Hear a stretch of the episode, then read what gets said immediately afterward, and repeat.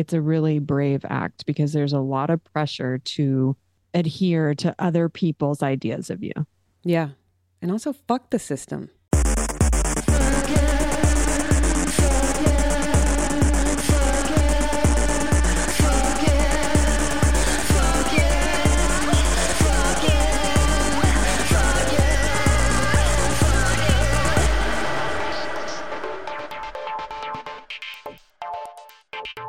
Hello and welcome to Fuck Yeah, the podcast where we say fuck yeah to 50 episodes. Yay! I'm one of your hosts, Sarah, and I am joined by my loving and lovable co host, Robin. Oh. Hey, Robin. Hi, I'm very excited that we're 50 today. it is pretty exciting. It sort of snuck up on us. Yeah, it was like, I can't remember who mentioned it, but we're like, wait a minute. Mhm. We're almost 50. And um, I don't know, sometimes, especially with all the stuff that's been going on, it feels a little bit like I'm not doing, like, my productivity is so much less than it used to be before I started this whole healing process. Well, before I had a nervous breakdown and then had to start a healing process. so it's, there's so many days where I feel unproductive and frustrated with that. But then when I actually start counting up the things that we've accomplished, I'm just like, oh, wait a minute, you've you've been doing a lot. Like Yeah. what was asked of us before, I think, was just too much, or me at least. I couldn't handle it, and then now this is nice. Anyway, I I feel accomplished. I feel it it feels good. Is that what's giving you a fuck yeah right now, or what's giving you a fuck yeah? You know, it would be what's giving me a fuck yeah if I didn't have like such a incredible, tremendous fuck yeah.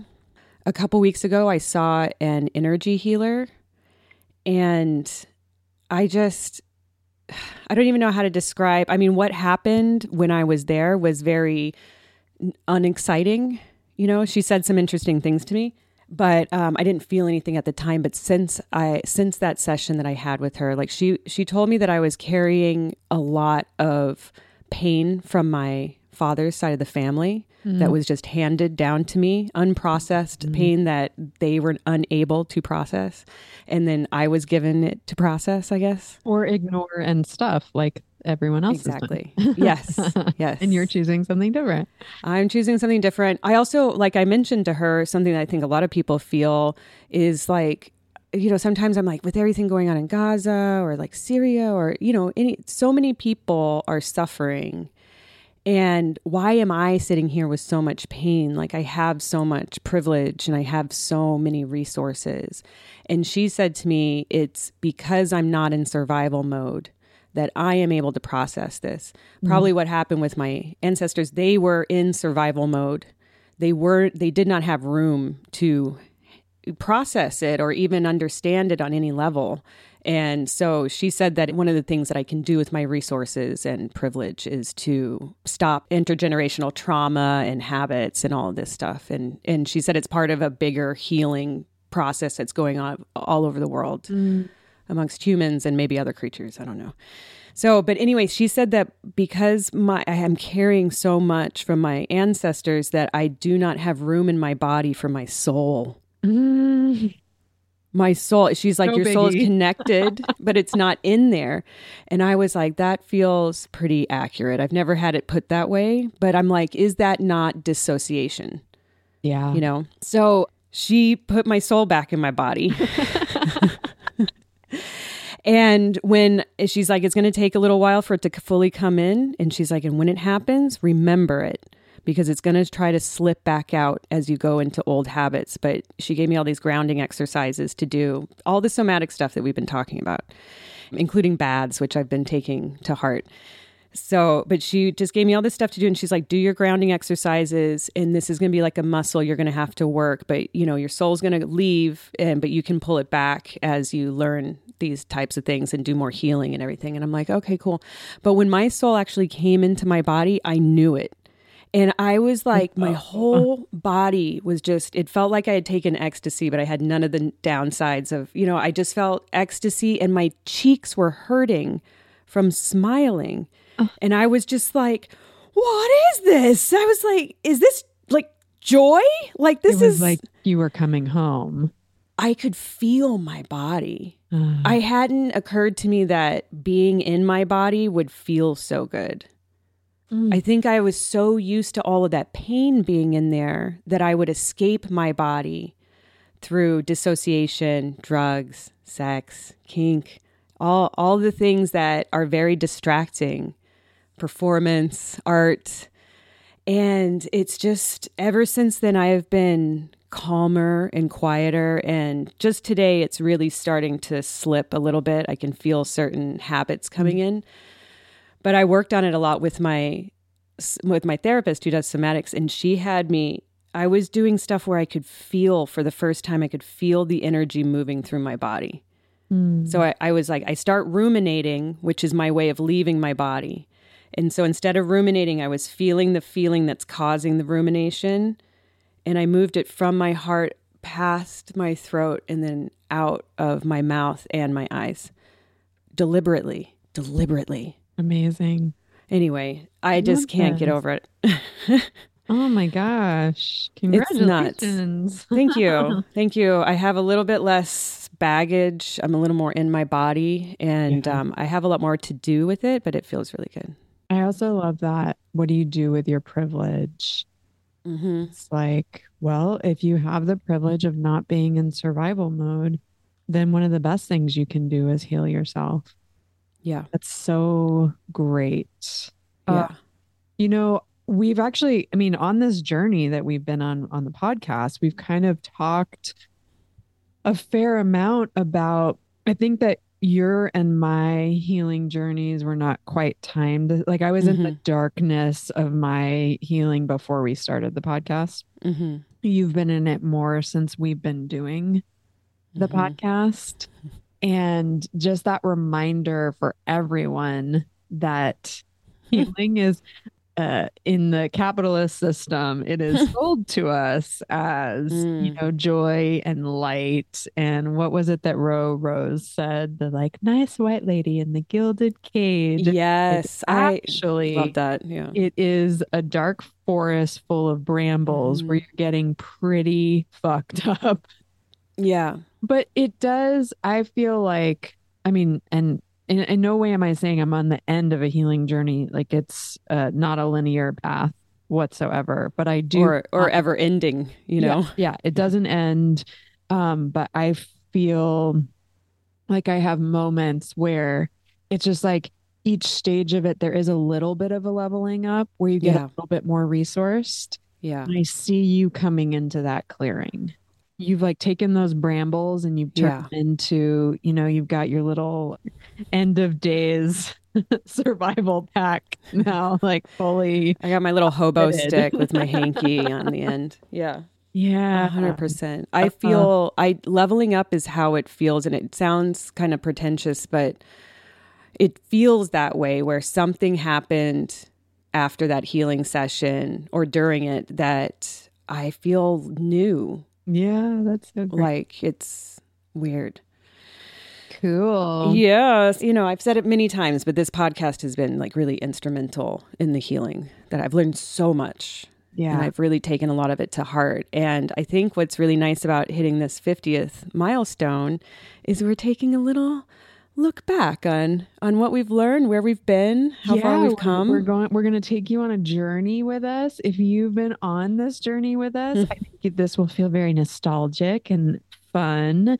And if you are new to the podcast, if you've just found us, then you're going to get a little taste of some of our favorite I mean, I, I wouldn't say our favorite episodes because there's so many good ones and so many people that we've had on that obviously we're not going to be able to cover all of the highlights, but we have picked some really fun highlights to reflect back on. And where I want to start is actually one where it was a really interesting concept that I think was new to both of us from our episode Fuck to Sex Positive Parenting with Kristen Tribby.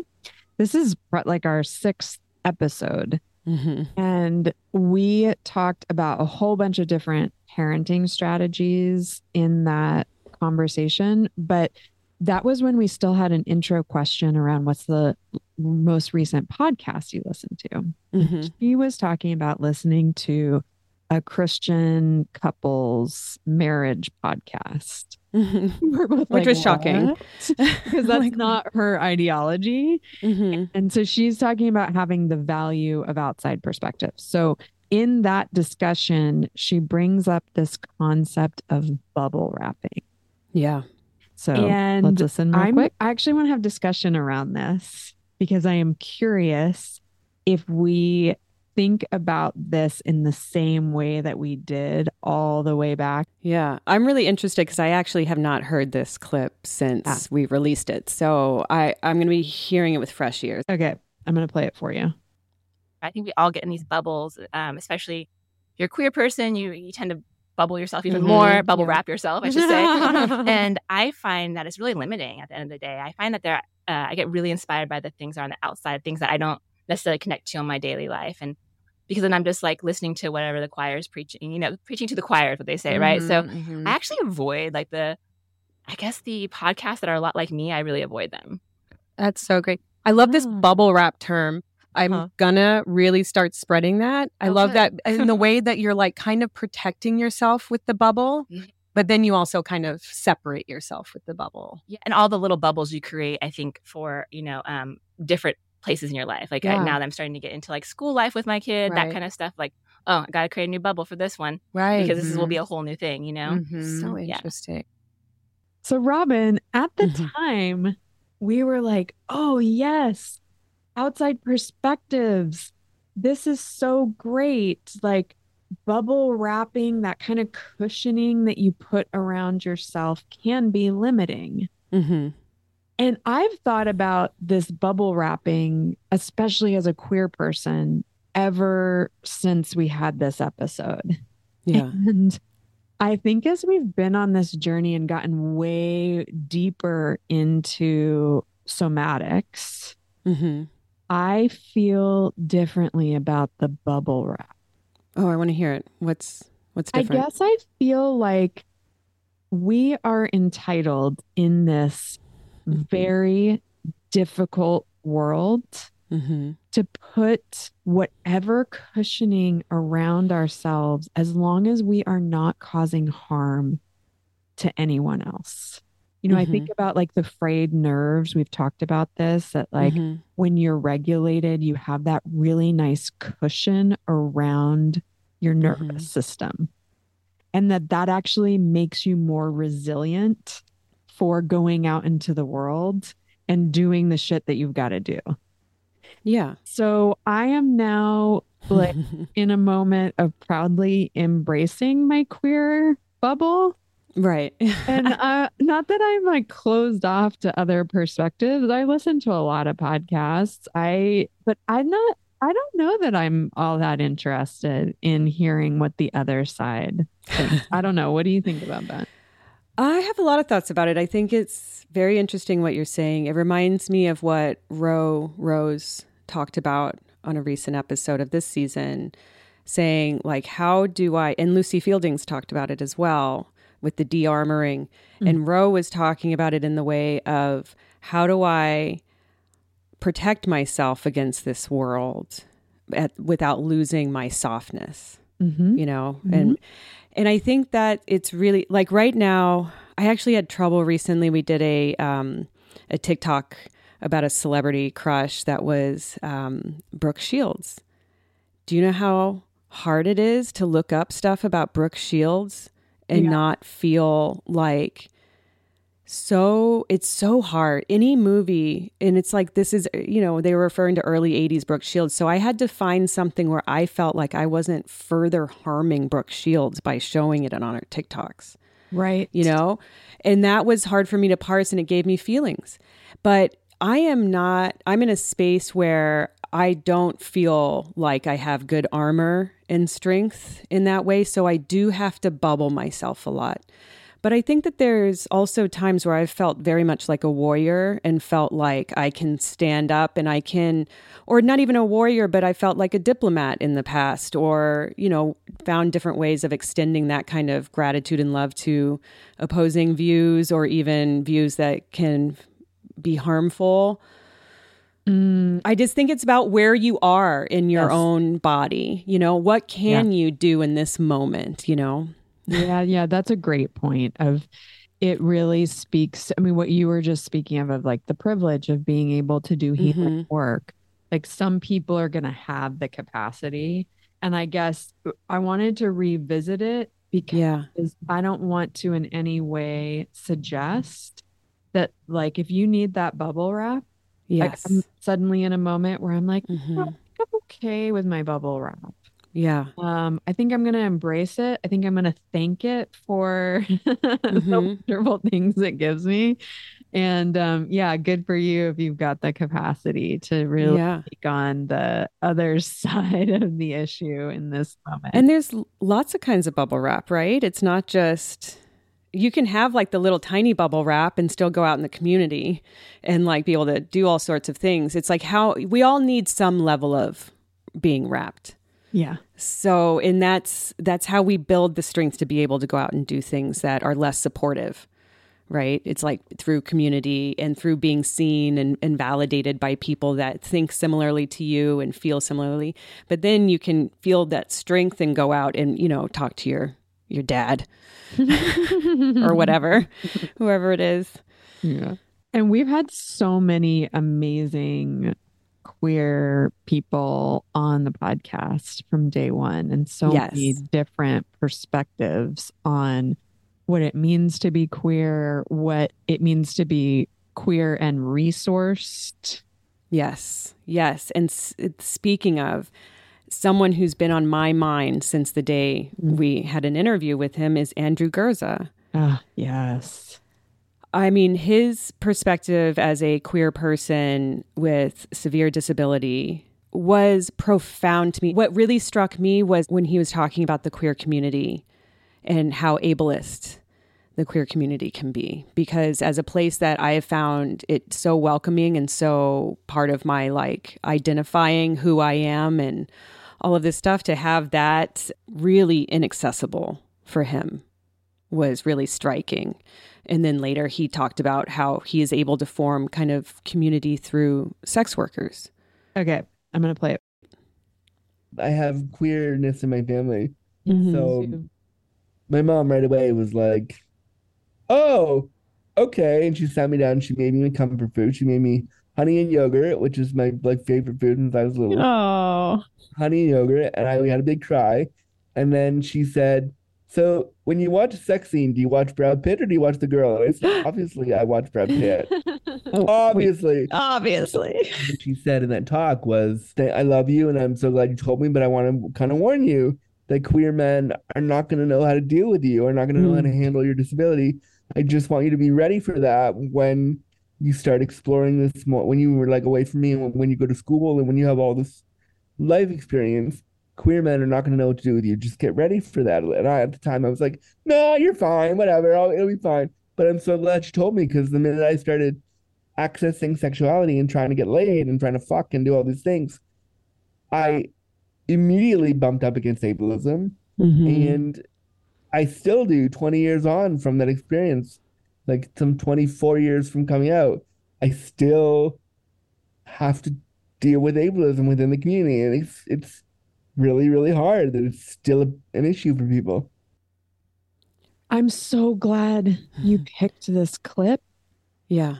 Cried when Andrew told us that story. Yeah. It's so beautiful that they had a mom that they could talk to about Mhm. being queer. And especially like as a disabled person, people desexualize you so much. So the Yeah. fact that Andrew has a parent who's like, yeah, yeah, yeah, you get to be your whole self Yeah. so moving to me and also the weight of being a parent and knowing when your child is about to embark on something that is going to be really challenging Yeah. Fucking hard that is. And so the fact that she had the wherewithal in that moment to be like, I love you. I love your whole self. And also, I just need you to know that this is going to Mhm. be a hard road. Yeah. Ugh. Yeah. Yeah, and and what really struck me at that time and it, it just stuck with me is how unaware I was of that dynamic. It had Mm. not really occurred to me what that experience was like. So when they shared their experience, I it just I integrated it. I really took it in and later on they talk about how they live in the gay district and can't get into most of the clubs there because they're not accessible. Mhm. And it's, I really always in my heart felt like, oh, like queer community is all about inclusion, everyone, you know? But we're, I think there's a big section of people that we're really missing out on. Yeah, know? huge gap. Yeah. We asked Andrew the question of where have you found Mhm. a sense of belonging? And I was really surprised by Andrew's answer. Yeah. They found it in sex work. They Yeah. found community through sex work. And they were even so gracious as to talk about how, you know, the sex workers are holding space for Andrew's sexuality and disability. And Andrew does that for them. He they talked about how a lot of the uh, sex workers that they're in community with also have like hidden disabilities like depression or addiction or other things that Andrew can see and hold space for that people working with him don't experience outside of that relationship. It's really uh, symbiotic and beautiful. Yeah, I really wasn't expecting Andrew's. I mean, without skipping a beat, Mhm. and was like, "Oh yeah, I've I've found acceptance with sex Mhm. workers," and Yeah. I w- was disarmed by that, and it really challenged, you know, my ableism hmm um momentarily and it made so much sense and what i really appreciate about what andrew was describing that their interactions with sex workers is such intimacy hmm we don't think of sex work as being something that where people are exchanging a sense of belonging a sense Mhm. of connection and that that is absolutely part of it and that sex workers are healers and this Yes. this is a theme that has definitely come up a number of times It's incredible. yeah and so many of the healers that we've had on the show Yes. are previously sex workers or still currently doing sex work and it's like oh my gosh it makes of course it makes so much sense Yes. I think it was this episode where we're like, sex work should be covered by insurance. You know? yes and because it's such it. necessary, difficult, and intense work that is very intimate. I mean, who's going to walk through your shadow with you better than a sex worker? And yeah. yeah well and that brings me to one of my clips Mm-hmm. which is our episode with Dr. Vanessa Carlisle. Oh, yeah. Fuck yeah to somatic practices.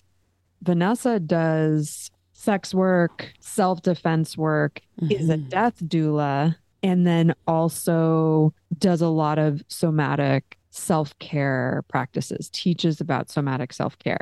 Uh, leading up to this episode in season two, we'd been talking a lot about somatics. It was kind of starting to bubble up in the conversations. But I think that this episode with Vanessa is a bit of a turning point for us in terms of it being kind of a f- main focus on Mhm. podcast. Totally. Vanessa's also a writer, and they talk in this clip just about kind of the balance of it all. And I think Mhm. it's really, I think how they approach somatics is really interesting. Let's hear it. I was lucky to have a godmother who was very into somatics before it was as common a practice in therapy as it Mm. is now. She's a writer too. Her name is Sark. And she was teaching me tapping before Mm. you could find Mm. videos on the internet. She taught me that when I arrived at a new place and I felt destabilized, that I could stomp around and tell myself I'm here now and that it would help me get grounded. And it did. So she Wow. was introducing practices to me when I was like a young teen. And then also, I've been a dancer this whole time, sometimes more just uh, dancing in clubs, but sometimes working for a band or, you know, being in a lot of classes. So I've always had some place where my body and how I'm breathing matters. And because I was lucky enough to have someone who was teaching me these things and and I took to them, they they made sense to me. So later on, I got into a martial art and I got into qigong and I got into breath work and you know I'll kind of try everything and um, and I never stopped dancing right so there's ways in which I've proven to myself over the years that if I do stop dancing I become depressed Mm. I have proven to myself that if I'm not taking care of my body, my movement needs, my touch needs, my nutrition needs, if I'm not taking care of those things, that I can't write, I can't think, I Mm. feel awful. And all I want to do is be in a ball watching horrible documentaries about serial killers. Mhm, So mhm, When mhm. you find me there, Yeah, Yeah. yeah. You You mean like, something's off. to get back to the club. You're- No. hey, let's go to Zumba. yeah, yeah. Is that what you're doing these days? dance camp in Mexico with my sister, and we did Zumba every day for a week, and it was amazing. That That's so sounds great. amazing. I'll do whatever. I'll do whatever. it's like the retired stripper um, health plan. I had to play it until the retired the retired stripper. health plan. Yeah. I was like, oh, it's a good line even the second time around, Yeah, right? yeah, yeah. That's great. Vanessa just lays out so succinctly what I think. I mean, I guess maybe it resonates with me because it's sort of what I'm striving for Mhm. that balance of being in my body while also being able to do all the things I want my brain to do and function in the world and parent and and do all of this. Like for me, I think the last year in particular, I mean, you were talking about being disassociated and disconnected from your soul was not in. Mhm. Um, I had some moments this year where I felt that way Mhm.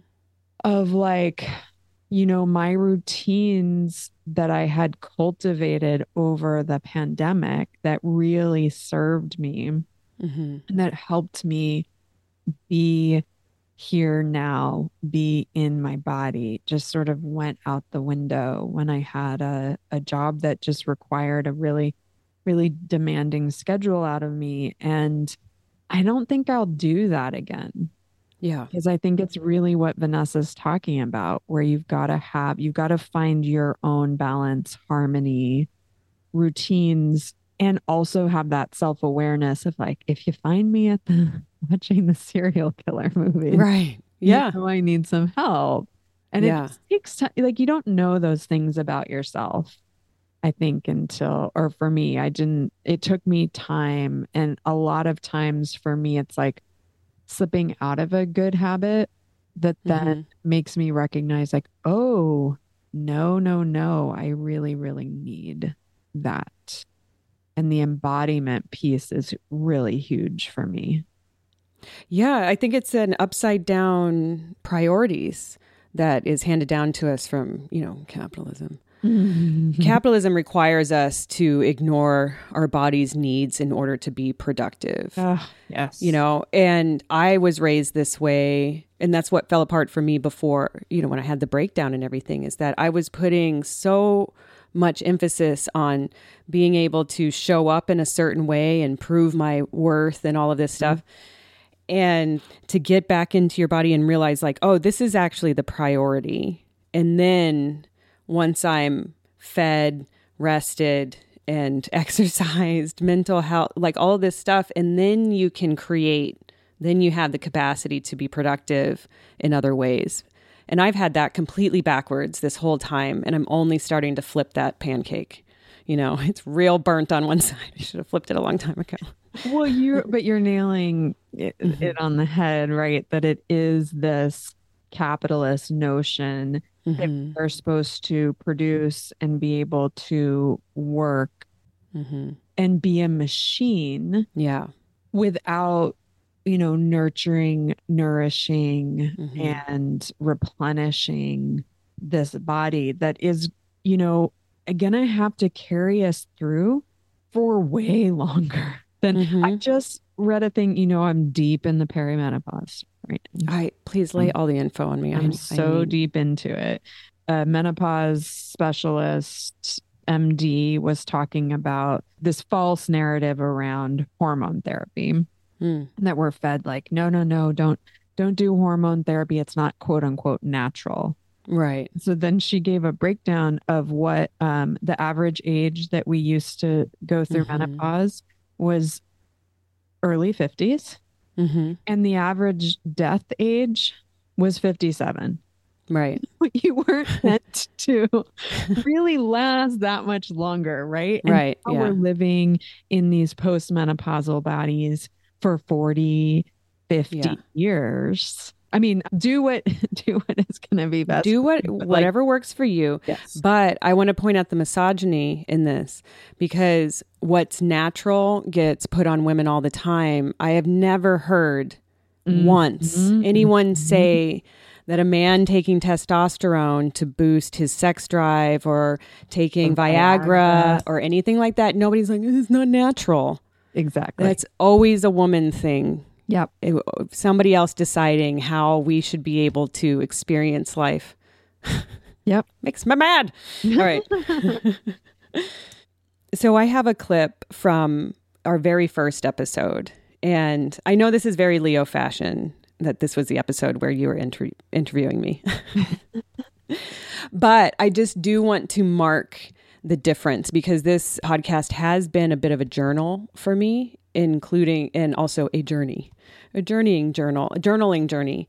And I was re listening to that episode and noticed a number of things that, like, the healing process is a little bit like taking veils off.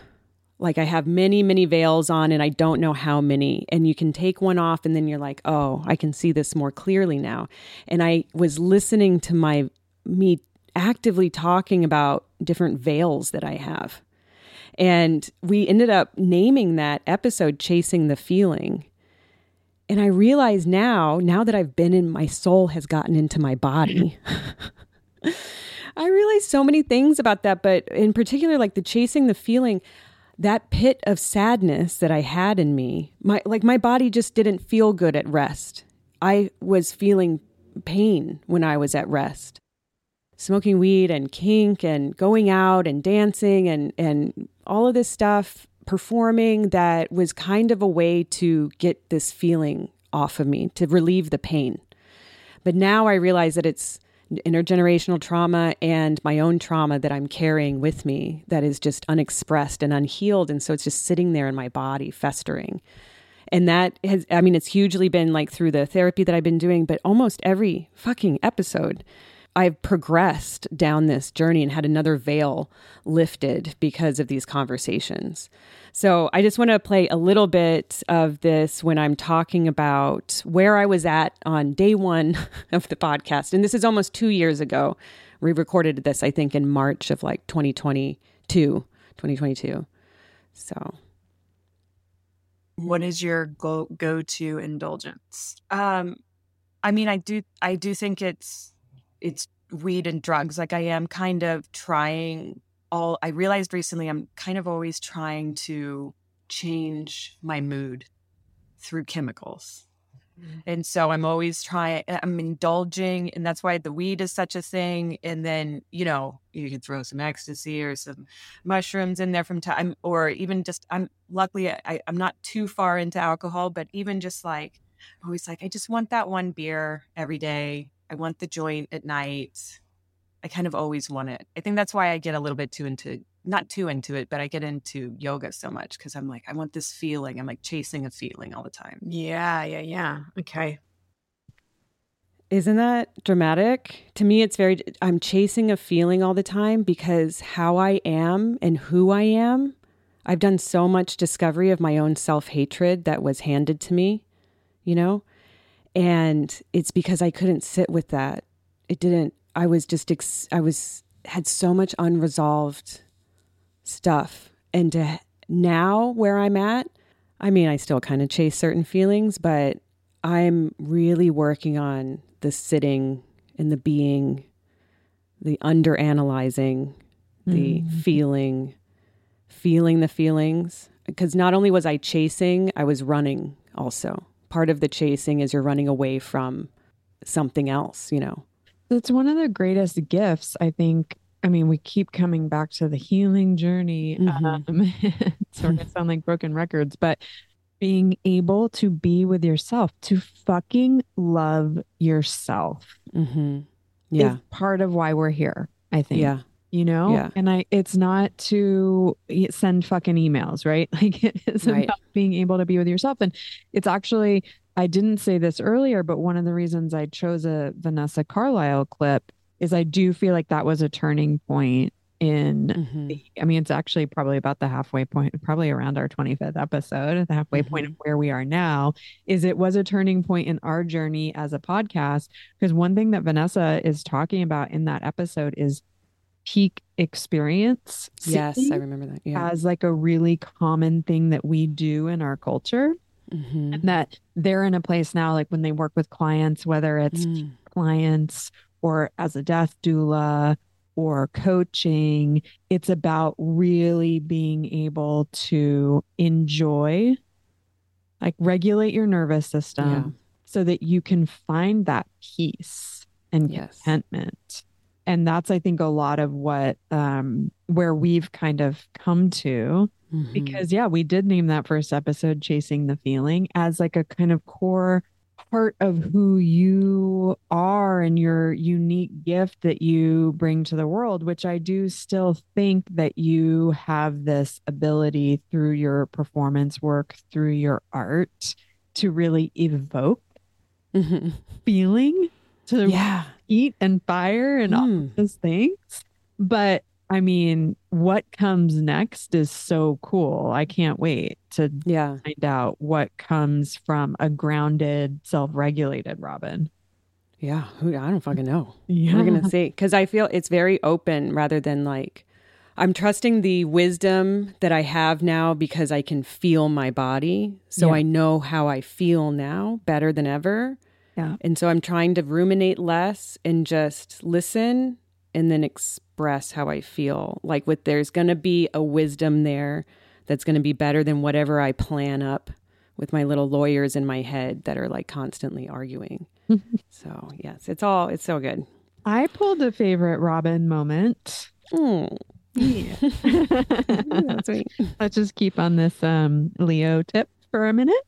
All right. Um, so we had Miss Barbie Q Yeah. on the show. Fuck yeah to artivism. Oh, yeah. Uh, Barbie Q is a drag queen, defines her drag as social justice drag.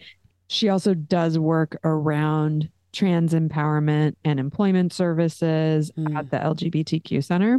And there's a story that you tell uh, in this episode that gave me chills and that I think is um, also gave Miss Barbie Q chills and I think is part of your magic. So yeah. And that's why I told them in the interview, I said, I can do this. Yeah. Yeah. It's not that I kind of think I can or I can figure it out when I get there. I can do this shit. well, you live it. I've lived it. Yeah. I've lived it. Yeah.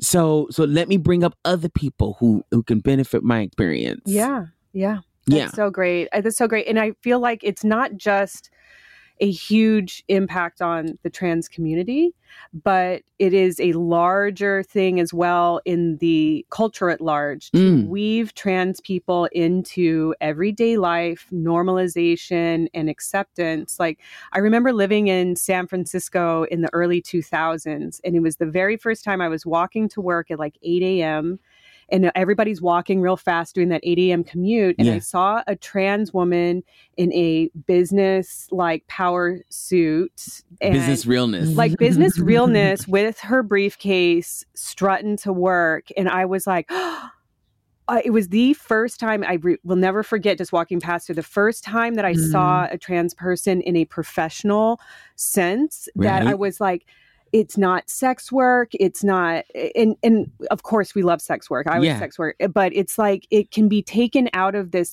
heavily sexualized realm and into Another just possibility. A whole a whole person a Mhm. whole person who i'm sure i hope has a great sex life as well Yeah. but it also has a fucking career Yeah. ambitions, all of this stuff. And it just, what you're telling me is just a continuation of that line where trans people can be just totally interwoven, I you know, and it's been such a struggle, even within the gay community. But it's so I, I congratulate you on that work, and I and you are uniquely qualified for that you, because you are that activism embodied in front of us. I, Thank you. I'm, I'm proud of you and that you Thank exist in the world. It's wonderful.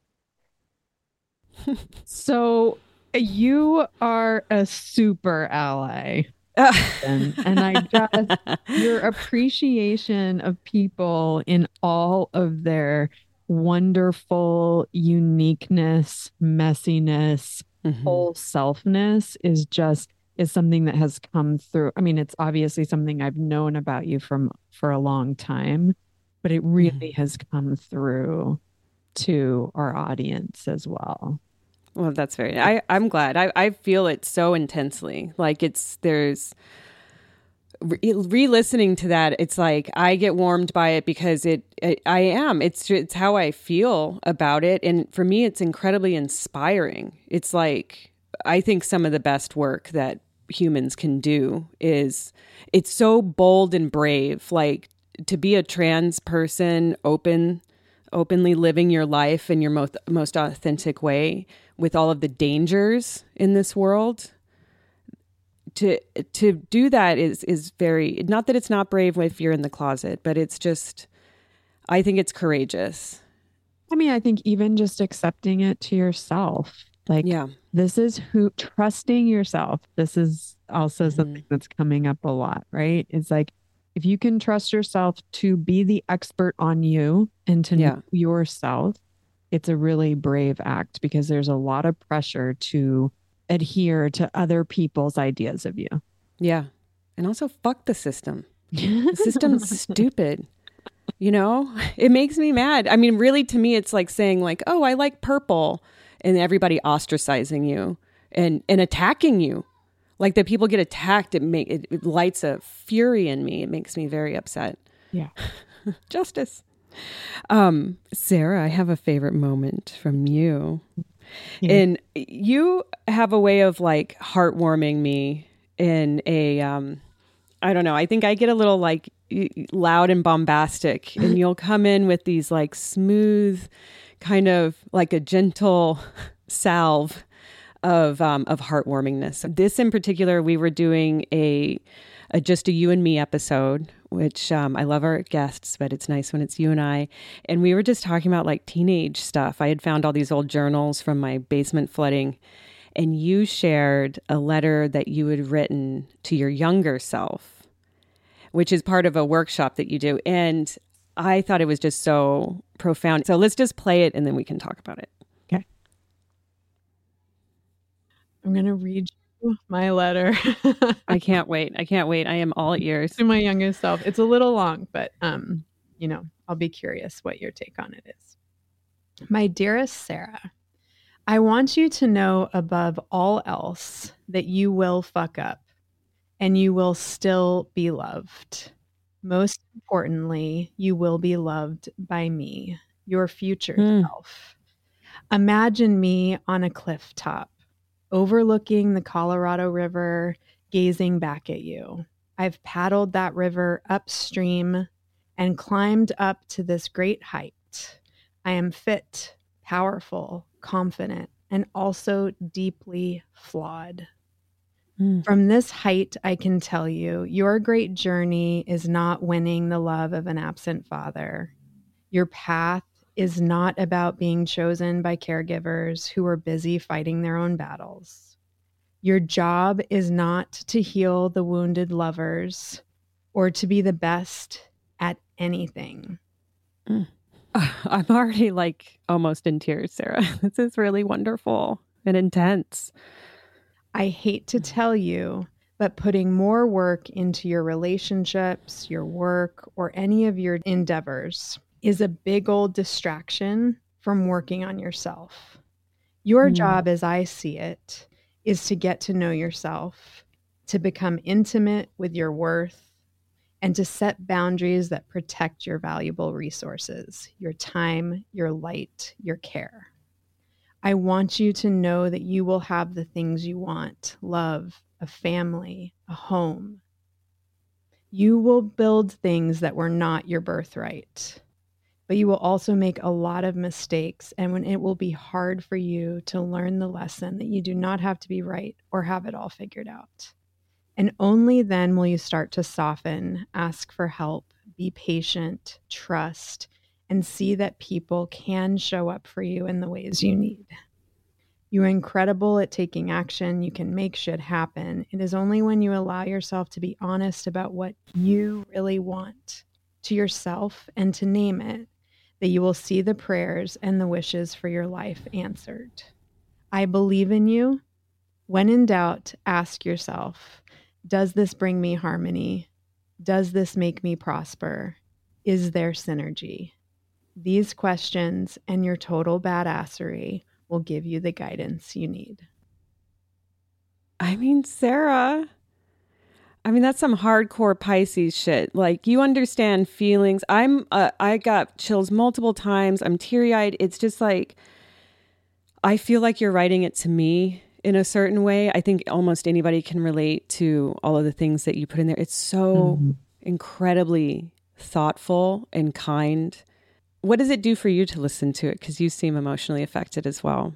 Yeah, I am emotional right now because I wrote that, you know, before I was in 2022. I haven't read it since reading it on the podcast. So I realized I should listen to that clip, you know, like it's so It's a reminder that it's serves. lovely. Yeah. Yeah. And it's, um, I see the ways in which I have, you know, since writing it, veered from the message, but also come back Yeah. towards it.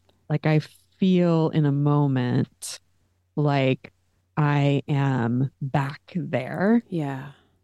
and um what a gift. I mean i i'm also so excited because i'm going to be teaching that course again in march. Anne and i are doing it. We will probably only do it once a year. It's a four week course. And the thing is you know there's such clarity in that letter. And truly it is from that like four weeks Mhm. of investigation that we do into self-love and real self-care Mm. that gets you to a place of uh, you know i mean as the facilitator right like i can hear such clarity in that letter and it is really a testament to the journey i think that we go on in that course That's So so, interesting. so excited to teach it again because it is always a gift to me Yeah.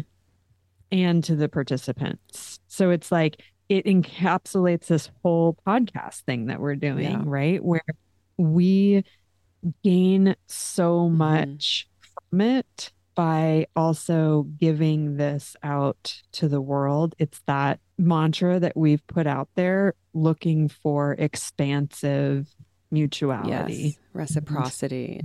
Yes. That's so that's a really interesting insight because as I'm listening to it, I'm like, damn, like she's got clarity.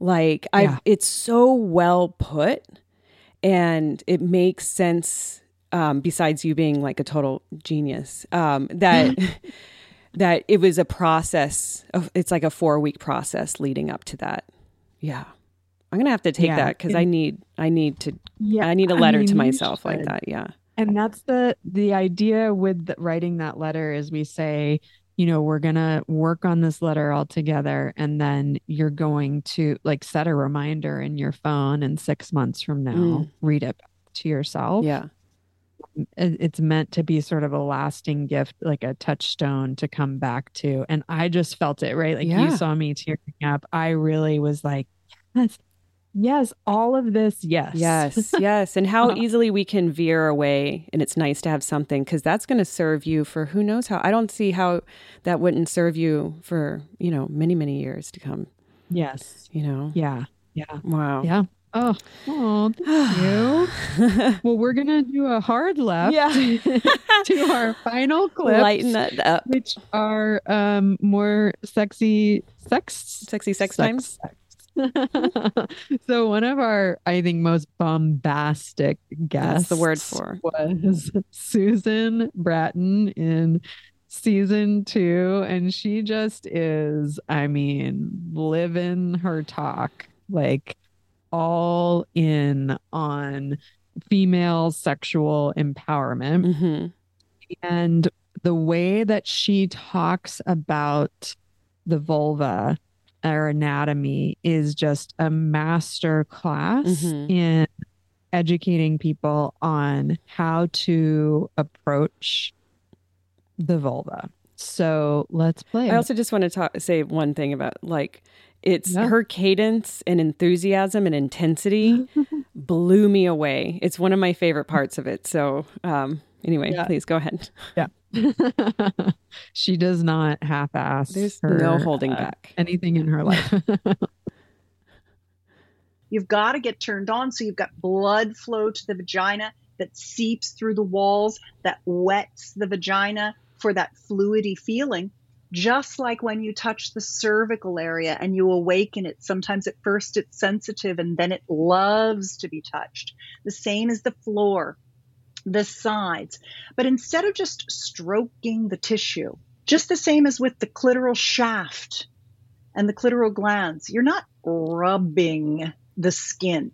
Right. That's not what feels good. What feels good is the tissue under it, your little clit dick that loves to be jerked off a little, you know, things like that, where you're touching the meat inside.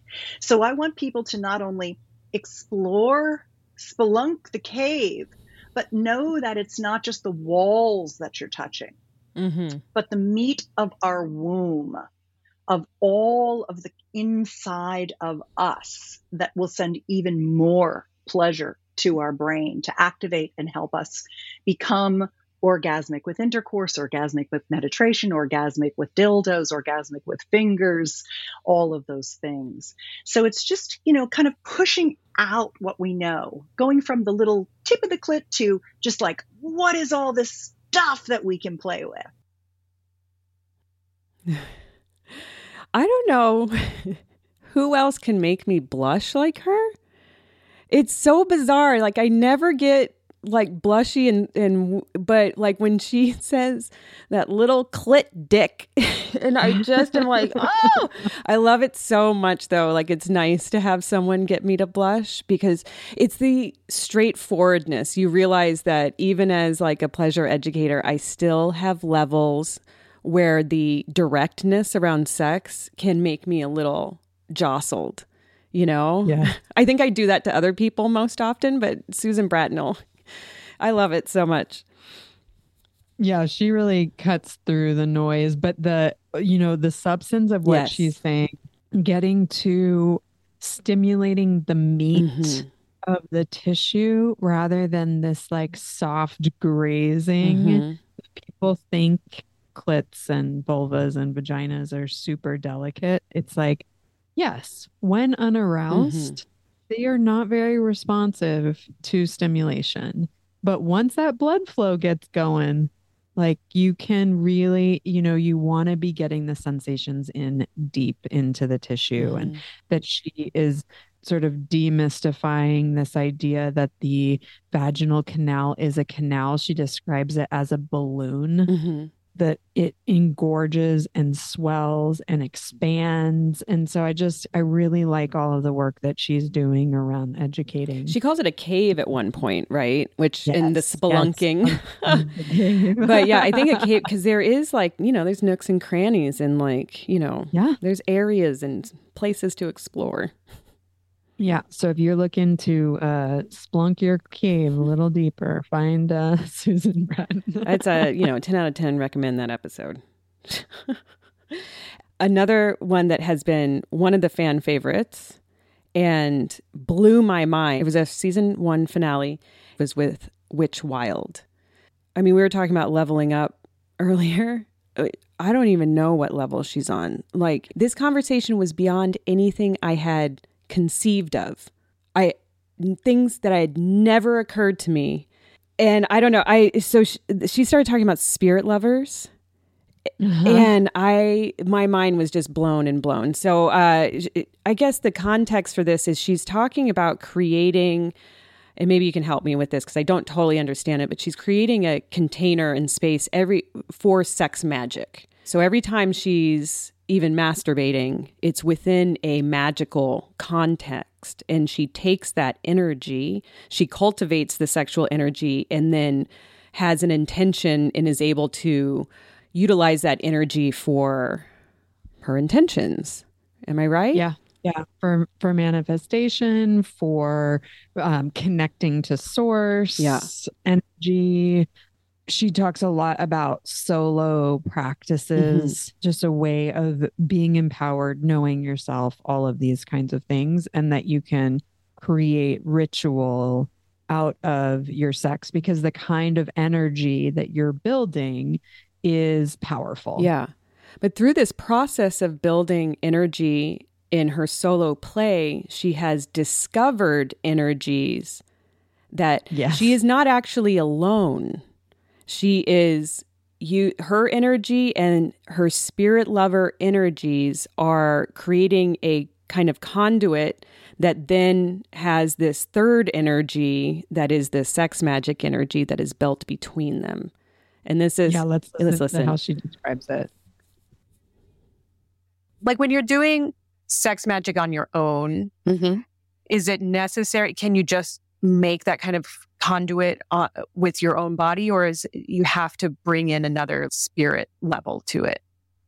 I mean, certainly you could just do it on your own, but most of us need a place to put our mind that's not just necessarily on the breath all the time, be it a fantasy. For me, it used to be more fantasy oriented. And then over time in the sex, these spirit lovers have arrived and I didn't make them up because they wouldn't look like they do. you know? And they sort of morph and change, but they feel very real. I guess one could do this just on their own in a way that they don't bring in other, other energies, but then it's probably not as magical because hmm. it is this sort of alchemical marriage thing that really is what ignites the magical aspects. So in consorting with your spirit lover in a solo practice, the two of you or three or however many are there, right, are then coming together to create that third entity. Hmm. Can you tell us about one of your spirit lovers? Yeah, no. No. so I thought about that. No, because it's, you know, some things need to stay secret. Yeah. Yeah, I mean it's uh it's pretty next level. I you know there are also things in that episode that are really accessible, Mhm. like super accessible practices for getting started with sex Yes. magic. So I think that like if you're curious about it, go and give it a listen and don't be intimidated by the spirit lover because Witch Wilde's journey has gotten her to a place of really advanced um, practice. Mhm. Yes, I was also really surprised by the spirit lover information, and I had never heard of that Yeah. before.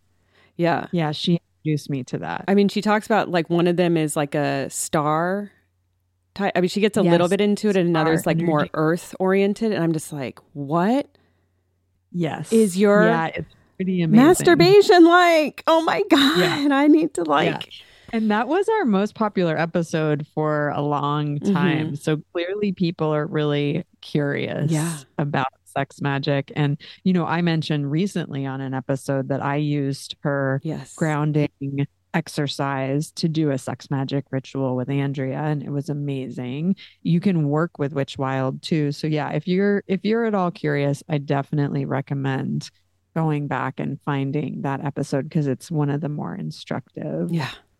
Episodes that we have. And you know, if someone can blow our minds, Yeah.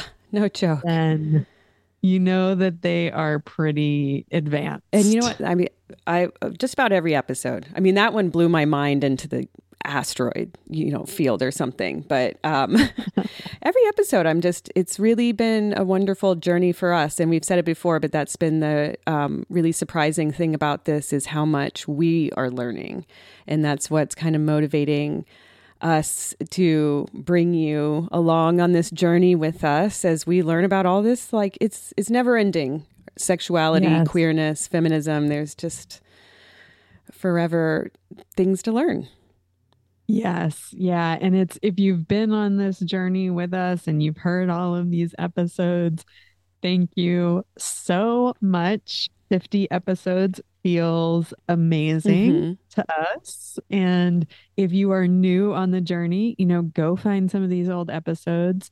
There's some really great gems in all of them. And we just can't wait to keep bringing these conversations yeah to you. It's really it's a very meaningful and project. send for us um, recommendations for people that you think would be good for interviews or topics you want to hear about we want to um, be on this journey with you so include yourselves let us know Yeah, be in touch. fyeahpod at gmail.com. Find us on TikTok and Instagram at fuck yeah pod. And we'll see you next week. Fuck yeah. Fuck yeah.